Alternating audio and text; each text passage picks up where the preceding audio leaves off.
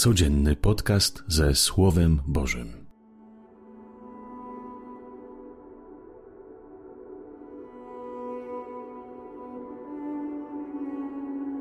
Panie, bądź moją ostoją, bądź moim odpoczynkiem.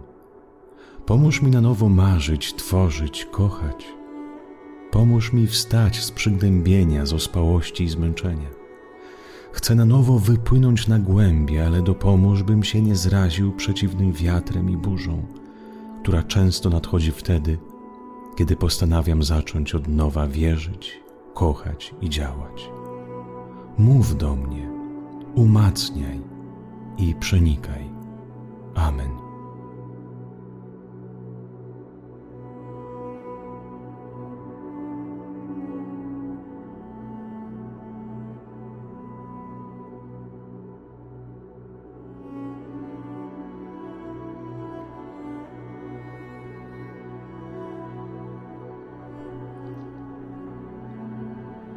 Z Ewangelii według świętego Łukasza.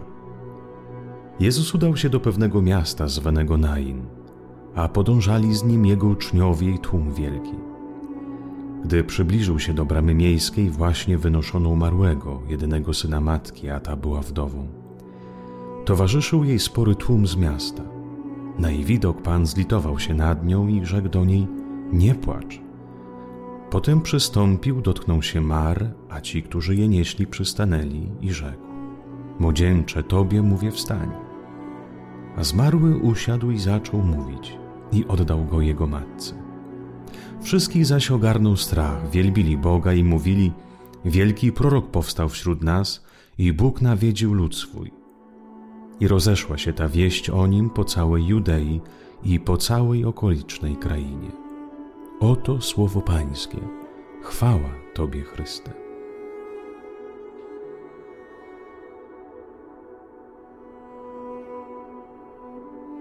W dzisiejszej Ewangelii widzimy dwa orszaki.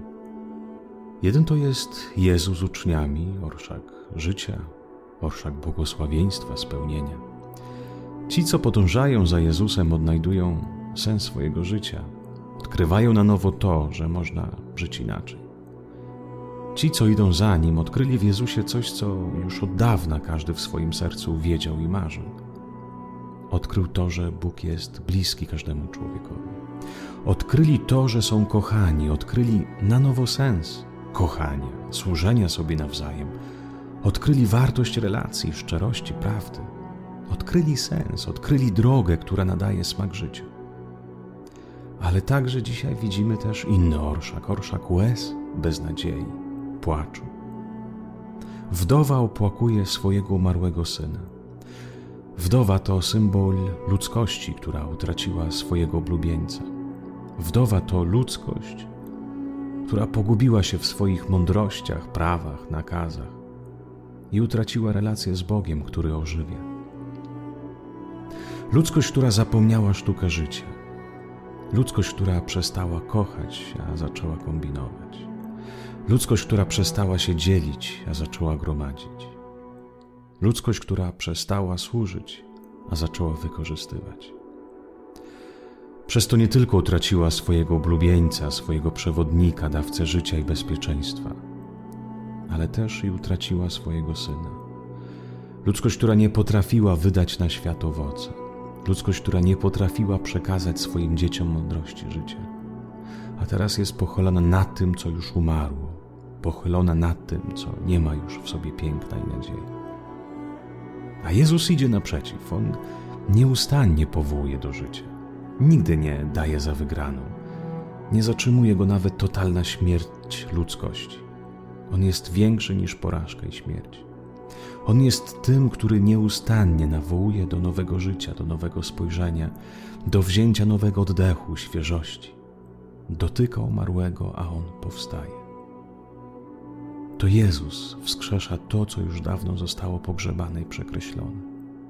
To On daje nowe tchnienie temu, co wydawałoby się skończyć.